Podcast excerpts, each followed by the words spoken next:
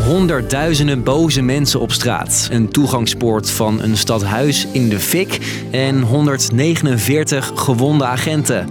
Het is de score van één dagje protesteren in Frankrijk. En het is er al weken onrustig. Niet alleen door protesten, ook door stakingen van bijvoorbeeld leraren en vuilnisophalers. Waarom zijn veel mensen daar zo boos? Ik ben Steef en ik neem je mee naar het land waar bijna elke avond een auto brandt. Lang verhaal kort. Podcast van NOS op 3 en 3FM. De chaos begon al weken geleden.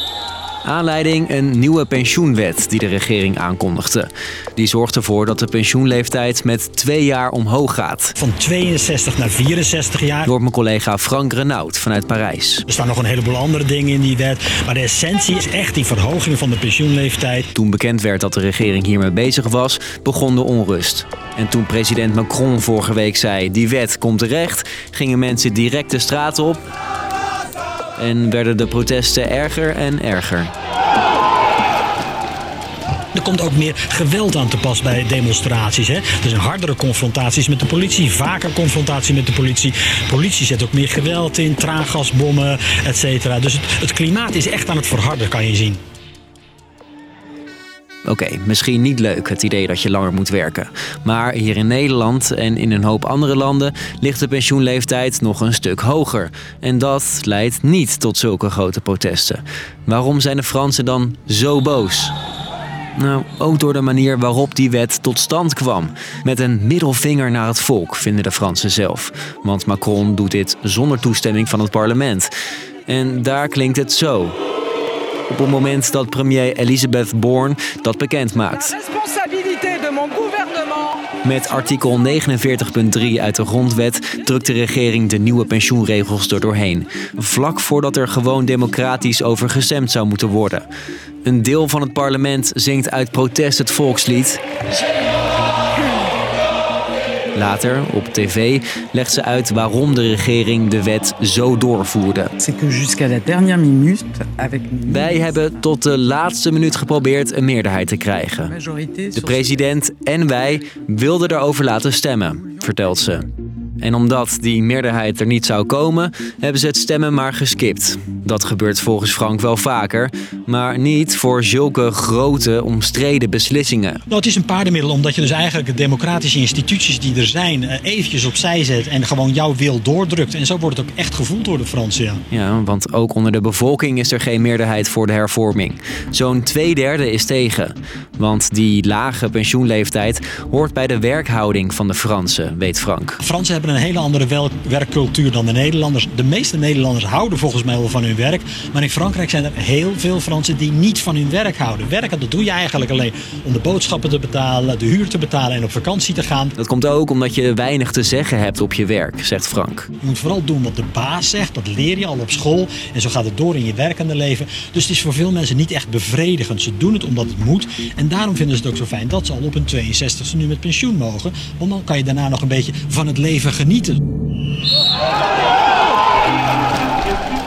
De protesten werden de afgelopen week dus groter en groter. Voor Macron deze week reden om een groot tv-interview te geven.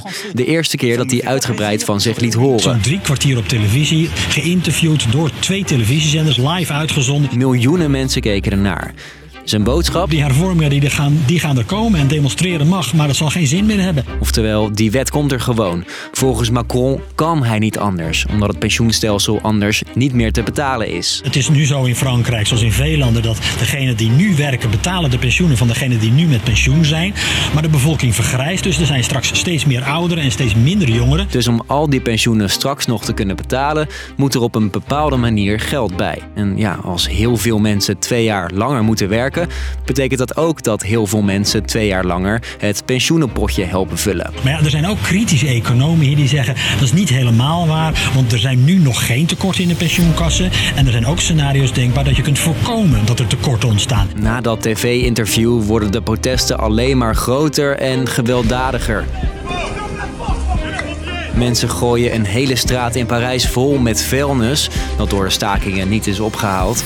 En al het vuil steken ze in brand. De vlammen slaan tegen de gevels van huizen waar gewoon mensen wonen.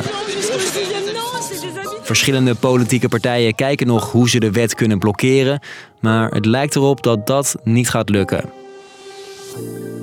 Dus, lang verhaal kort. In Frankrijk zijn er al weken stakingen en protesten.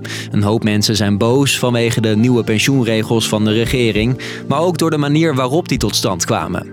President Macron trekt zich tot nu toe weinig aan van de onvrede, want die nieuwe wet gaat er gewoon komen, zegt hij. Daarom zullen de protesten ook nog wel even doorgaan. Dat was de podcast voor vandaag. Elke doordeweekse dag hoor je een nieuwe. Doei! 3FM. Podcast. Het verhaal van een plaat. We zijn deftig nu, we zijn deftig. We zijn deftig nu. Zoals je het nog nooit hebt gehoord. It's the song that changed my life. In Sporen ontleden we de nummers van Naas, Willem, Jiggy J, Sophie Straat, Atje en Winne samen met de artiesten en hoor je de verhalen achter hun muziek. Je vindt Sporen nu in de 3FM-app of op jouw favoriete podcastplatform.